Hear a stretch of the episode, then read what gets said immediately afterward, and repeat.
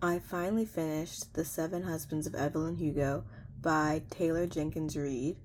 Um, this book has been getting a lot of hype on TikTok, so I bought it in paperback maybe six months ago. It was published in two thousand seventeen, but it's gotten this like resurgence lately of popularity, and I tried to read it during the semester, but let me tell you, the first couple pages of this book did not pull me in. Like, I read the first paragraph and I was like, no, I don't feel like reading this right now.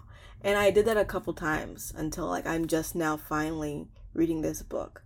And boy, do I regret waiting this long to read it. Well, I wouldn't say that I regret waiting this long to read it. I kind of felt like there was some reason why I didn't read that book at that time. And I'm kind of glad that I did read it at the time that I did, because it feels like it was just like perfect timing in a way. So in this episode, there are going to be some spoilers, but first I'm going to give a non-spoiler review for anyone who is on the fence about whether they should read this book or not. It is a historical fiction, and there is a character named Evelyn Hugo that is, seems like anyway, loosely inspired by Marilyn Monroe. And it reminds me a lot of the Blonde Netflix movie, which I did some research on, and it turns out like that's not a biographical movie. It's based on a two thousand um it's based on a novel that was published in two thousand. Uh, that's a biographical fiction, which is a genre I didn't even know existed, that you could like make up stuff about people's lives and then call it like fiction, but also use like real names and real people. Yeah, so I mean, that movie in itself is pretty shocking. Um so yeah, it is based on a two thousands biographical fiction by Joyce Carol Oates.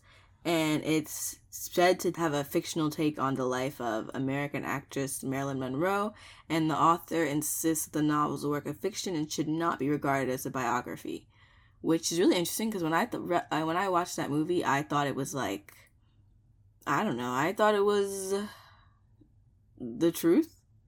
I, I feel like it wasn't, maybe maybe I just didn't take the time to look into it, but I feel like it wasn't clear that it was a fictionalized take on Marilyn Monroe's life. Um, so I know that probably a lot of other people also had the same thought, that it was like, oh, this is just a, this is one of those movies they make where they tell you like what really happened. Yeah, so that surprised me. But anyway, I got sidetracked. Um, so this book is a historical fiction. It is based and in the time that Marilyn Monroe was alive, in that that that version of Hollywood. Um, there is a lot of representation in this book, representation of the L G B T Q community that doesn't feel forced, and even representation of a lot of people of color from different backgrounds. And this book kind of shocked me.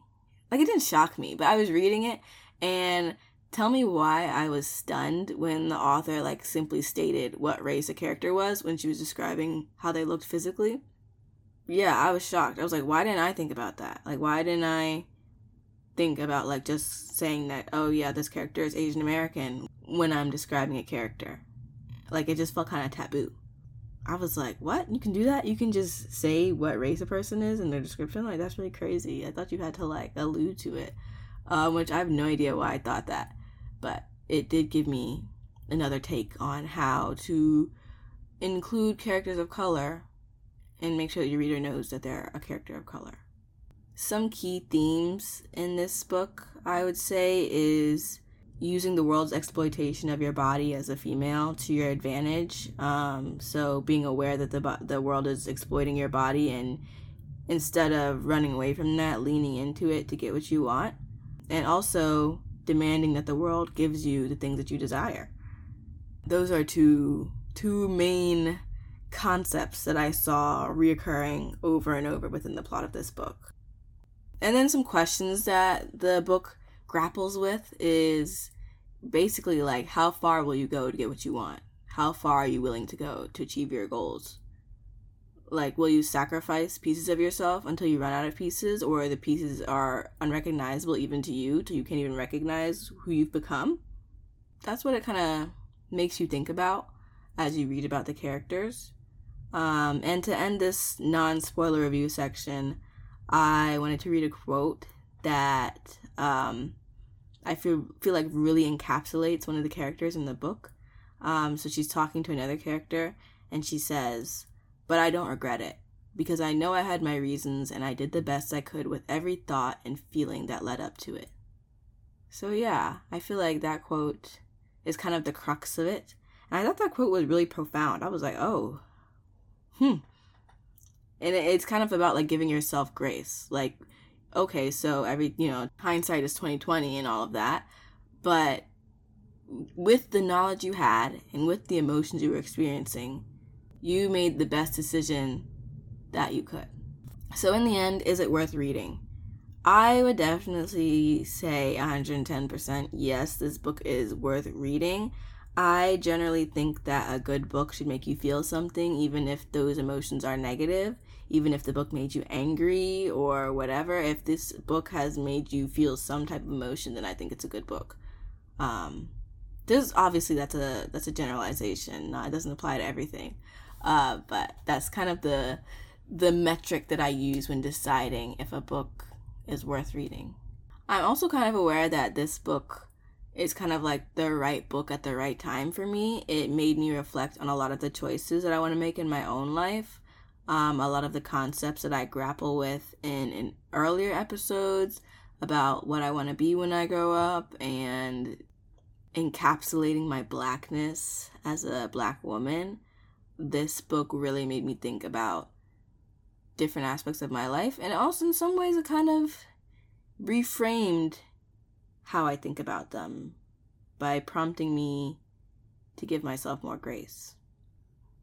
Now, let's get started on the real review, where we talk about everything and anything, nothing held back. So if you're still listening and you haven't read the book and you don't want to be spoiled, I would definitely leave the episode now and come back when you finish reading so we can talk about it together, because it was a crazy book. One of the things that I think this book does amazingly well is the development of morally gray characters, especially Evelyn Hugo. She's just so multifaceted and complex um, in a way that makes you want to hate her, but also you inevitably admire, admire her in the same way that Monique ends up in the book. Um, and I just think it's not even just Evelyn, it's all of the seven husbands and, um, the love interest of the book. It just really makes you think about people or human beings not being just good or just bad, but being not even an even mixture of good and bad. You can be more bad than good or more good than bad, but it's a mixture nonetheless. Like, it's not it's not something you can separate. It's a homogeneous substance, so to speak. Um, yeah, and I also really appreciated that this book delved into identity crises that people of color have, like Monique as a mixed person and Evelyn as a Cuban woman. Um, so Monique as a mixed person struggled to find a place in a community where she felt like she belonged, where she fit into, because she was mixed, um, especially being born in the eighties to a white mother and a black father during a time when the her mother and her father had to fight to be together because it wasn't really socially accepted, and just like forging her own sense of identity, not categorically perfectly belonging to either as a white person or as a black person. And then Evelyn's relationship to her own race was also really interesting to me. Her um, original name, her the name she's born with, was Evelyn Herrera, and she changed her name to Evelyn Hugo, at least that was her stage name, because in the fifties, you know, they, they didn't they didn't care about diversity. That was like the worst thing ever. Um, so she had to pass as a white person. Uh, and it just talks about how she slowly abandons her culture and um, her language, which is Spanish. Spanish was a part of her identity. But it just talks about the way that her culture, her identity as a Cuban woman, slowly seeps out of her life until she realizes that she is somewhere strange between being a Cuban woman, a white woman. Like, she's not a Cuban woman or a white woman all the way. Um, and it's especially interesting to pick Cuban as this character's ethnic background because of the tensions between America and Cuba during the time period that this book covers, um, which it also mentions. But it's just it's just very... I, I really liked how it delved into the identity crises that you can have as a person of color. Um, and I think that the parallels between these two characters were set up really well. At its heart, this book is really just a deep dive into the costs of fame and how far you'll go to achieve it. But there were times when I felt like I wondered if the fame was really worth all of this. And if Evelyn even really wanted that fame, or she was just so used to wanting that fame and wanting, doing things to get that fame, that she felt like she still wanted it, but didn't really in the end. I don't know. I just feel like Evelyn is such a, a complex, confusing character. Like, no matter... If if she was real, no matter how well you knew her, you would never truly know her all the way, which I feel like this is something that the love interest, Celia, struggled with. She felt like she would never truly know Evelyn because Evelyn was always hiding pieces of herself. I also really like the structure of the book with the seven husbands and then the twist, um, being that she didn't love any of the seven husbands in the way that you love, like, the love of your life. I thought it was really well done. I was a little bit shocked, though. Not really shocked, like jarred, when um, the first section where the first husband is beginning, and it goes straight into I, and I'm like, wait a minute, who is this I? And the I is not Monique. Instead, it's Evelyn. Um, so in these portions where the book is sectioned by each husband, um, the I in this instance is Evelyn, and I feel like it was a it was the right choice because it made you feel closer to Evelyn and made it easier to empathize with her choices and actions. But it was a little bit confusing at first, and it was something that I had to get used to. But I think it was worth it. I think it was worth getting used to that to to evoke the emotions that was able to be evoked using that first person perspective.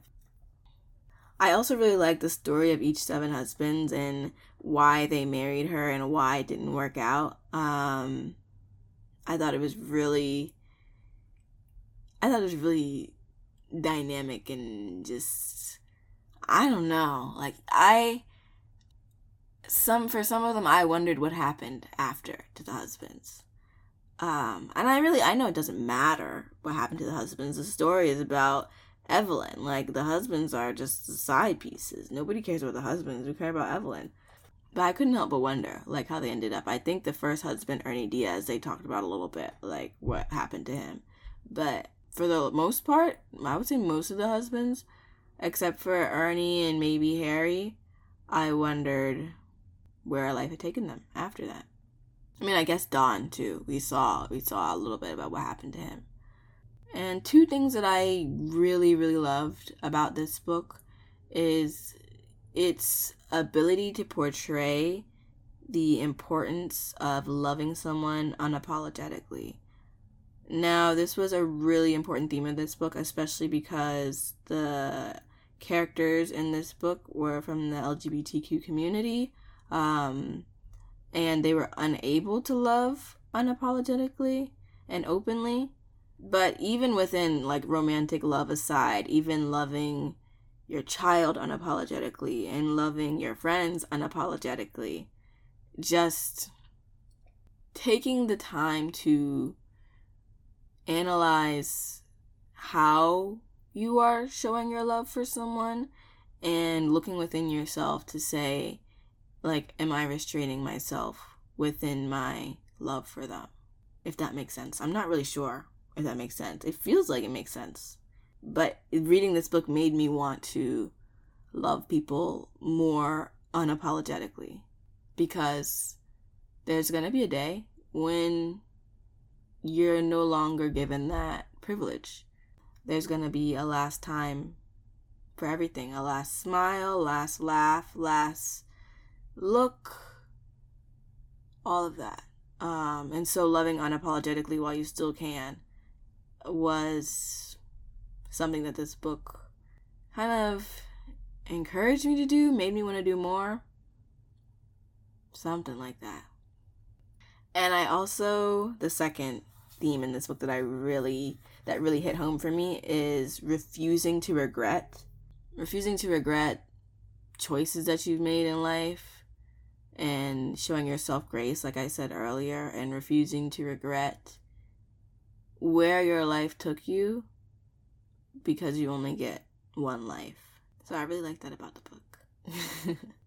Now, let's talk about some parts of the book that made me pause a little bit. They're not necessarily bad parts, but it just made me be like, hmm, I don't know about this. Kind of, hmm, kind of took me for a took me for a loop there.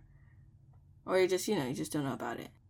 Now, I thought it was an interesting choice for this book to be largely narrated by Evelyn instead of Monique. Because you're introducing the story to Monique in from the very first sentence, the very first page. And you're like, okay, this is our main character. But then you also know that the book is named after Evelyn Hugo. But you're like, well, then maybe Evelyn Hugo just had like a really important role in this story, but the real character arc is about Monique. And it, but it, even after reading this book, I still am like, who is really the main character of this book? Like, I guess Evelyn and Monique are the main characters of the book, but who who who is the main character of this book? Like, I could see this book without Monique, but I couldn't see it without Evelyn. So then it makes me feel like Evelyn is the main character of the book. And I feel like this is because we're not truly able to understand or empathize with Monique for most of the novel. We're only given glimpses of her pain and personality throughout the entire book until the very end, when we are given a more holistic look at who Monique is as a person. So that kind of confused me. I was like, who, who's the main character? And I guess it's not that important because the book was like dynamite either way. But I, I, it was something that like made me stumble a little bit.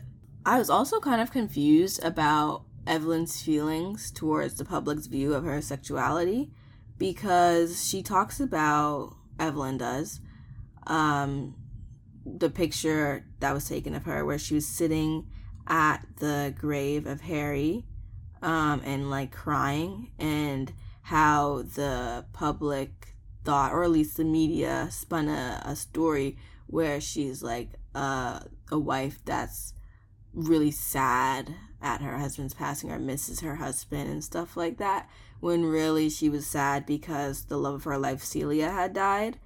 And she went to Harry's grave, her best friend, um, the love of her life, uh, platonically, to truly show her emotions.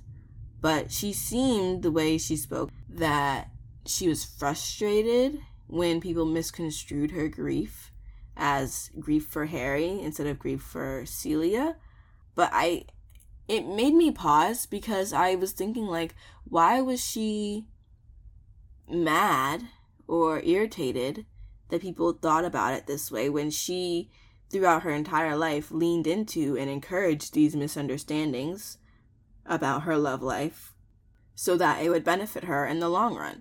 And I understand wanting to be completely honest and true to yourself, and that, you know, the world always assumes that the the relationship, the that love is heterosexual, you know, the heteronormative narrative.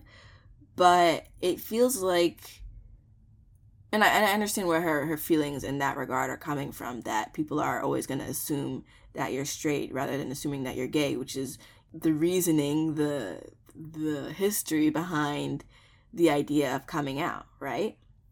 But I just felt like, not that she didn't have a right to be mad, she definitely did. It's just that I just wondered if she was really thinking about the fact that this narrative is being portrayed by the media because she she fueled it. She wanted more people to, she wanted to utilize, to weaponize her marriages in a way that would improve the quality of her life and, and progress her career. So in the end, of course, people are going to view her as someone who aligns with the heteronormative narrative, which is, might, isn't necessarily right, you know, but that, I just think her actions her actions contributed to this um, misunderstanding of her, one, her few rare emotional displays that the public was able to witness. And another thing that gave me a pause is the twist in this book. Now, from literally maybe chapter one, I wanted to know, why was Evelyn, why did she choose Monique to write her story? Like, what, who, why did she choose Monique? And I was, like, dying to know. Every chapter, they would bring it up again, and Monique would ask, like, why did you choose me? Why did you choose me? And I'd be like, yeah, why did you choose her? Like, tell me too, you know? And she'd be like, you'll know in due time or whatever. And I'd be like, no, tell me now. Tell me now, why did you choose her? And I think, like, that was really well done to make the reader always want to be like, when are you going to tell me? And, like, it's like you knew that you weren't going to find out till the end, but you still, like, hoped that um, you would find out a little bit early. But you did not. You found out at the very end. And The re- the reveal felt unexpected, and I was surprised, as a good twist should do, but the more I thought about it, the more it also felt inevitable. Um, especially when I thought about, like, Monique's father, his his job as a photographer on famous sets. Like, that was the only real connection she could possibly have to Evelyn Hugo. And I think where um, both Monique and the reader would never figure out why, what the connection is without Evelyn helping or telling you, is that you assumed that the connection would be directly to Evelyn and not, like, Harry, like it was someone that Evelyn cared about. That was, I mean, I just was like, wow. It was a good twist. But I did question in the beginning when I first read that twist, Evelyn's motivation behind choosing to tell Monique about her father's um, secret love life in this way. Um, and it does, the book does address that later on. The book does say, like, Evelyn does say that she thought about a, diff- a bunch of different ways that she could tell Monique, but she, in the end, chose to do it this way because of, she recognized Monique's talent in her writing and her other pieces. But despite all of these things, um, this book left me wanting more. So I think it was a good book in that way. Like, even as I turned the last page and it was blank on the next page, I was still, like, looking for more words. And it's not to say that the story felt incomplete, but the ending didn't satisfy me. It definitely did, and I definitely felt like I didn't need any more, but I still wanted more. Um, so in that aspect, I think it was an absolutely phenomenal story. Took me on a roller coaster every two seconds. Had me on the edge of my seat wanting to know what had happened in this woman's life and why she did the things that she did. But there were a few quotes in this book that absolutely took my breath away. And not really because they're, like, super profound or anything, but because they resonated with me. For someone who is at the point that I'm at in life, or just people in general, I just think it resonated with me. And it was more of that right book, right time type of thing, where I needed to hear these words, and somehow this book ended up in my hands at the perfect time for me. So I'm going to read some of these quotes Um... out loud, because they were just so poignant and deserved to be given their own spotlight. And most of them are things that Evelyn says, by the way. Um, but not all of them. I think actually all of them are, except for the last one. So let's get started. You can be sorry about something and not regret it. Do yourself a favor and learn how to grab life by the balls, dear. Don't be so tied up trying to do the right thing when the smart thing is so painfully clear. I'm under absolutely no obligation to make sense to you. You have to find a job that makes your heart feel big instead of one that makes it feel small. The root of most of my problems is that I need to be secure enough in who I am to tell anyone who doesn't like it to go fuck themselves. Why have I spent so long settling for less when I know damn well that the world expects more? Be wary of men with something to prove. It's okay to grovel for something that you really want. Never let anyone make you feel ordinary. I think that being yourself, your true entire self, is always going to feel like you're swimming upstream. Yeah, I'm for sure swimming upstream right now. I don't know where I'm going, but it's rough. We're in some rough waters. um, but hopefully, when I finish swimming upstream, it'll be a beautiful oasis and not a horrifying waterfall with jagged rocks awaiting me at the bottom. Only time will tell, won't it? Hmm. There was a question in the book, and it was, um... like in the back of the book for like discussion. This question stood out to me. Um, it asks, who was your favorite husband of Evelyn's? And I mean, I feel like the obvious choice is to say none of them and to say her wife, but let's think about the seven. Definitely not Ernie, um, though the whole thing could not have happened without that first poor Ernie Diaz, right?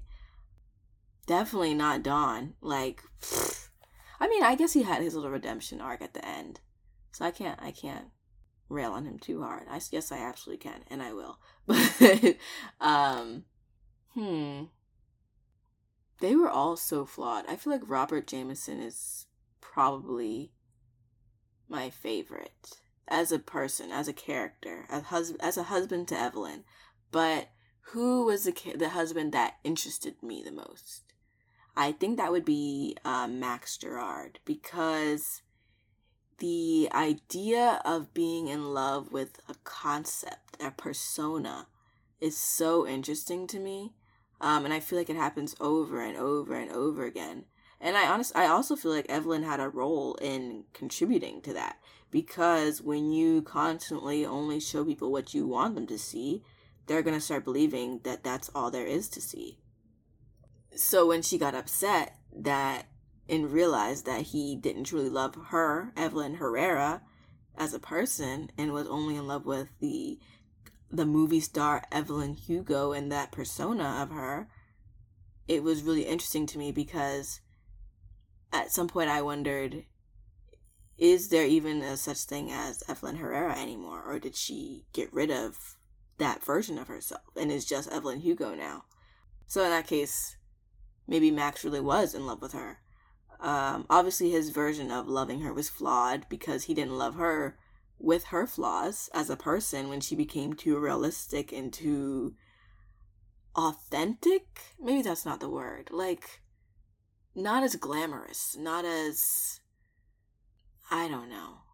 Like, when the when the, the starstruckness wore off, when the the the status symbol of having Evelyn Hugo on his arm wasn't what he thought it would be, he fell out of love, I guess, or realized he was never in love in the first place. I don't know. I just think that story, to me, it wasn't even the longest one, but that was the one that really intrigued me of the Seven Husbands.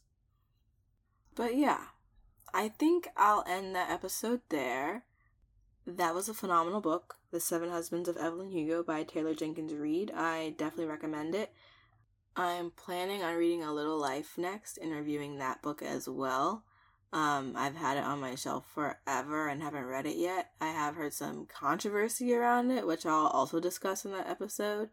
But for now, make sure to follow the podcast on Instagram at Jumble Podcast to stay up to date with all of the new episodes and all of the new topics. And if you have any books that you'd recommend me to read, definitely D M me on Instagram or email me at jumblepodcastinquiries at gmail dot com, because I would love, love, love, love to get book recommendations to review.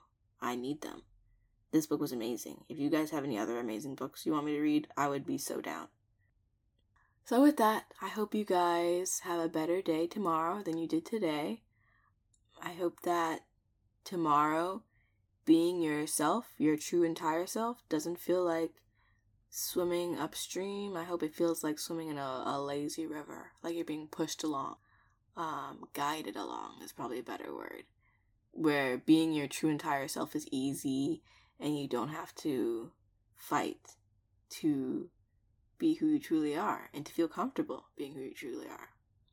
I, I hope that's true for me as well tomorrow, because sometimes it's hard. Sometimes it's hard to be your true, authentic self, totally unfiltered and raw, because it's uncomfortable. It's uncomfortably vulnerable. But let's let's be vulnerable together.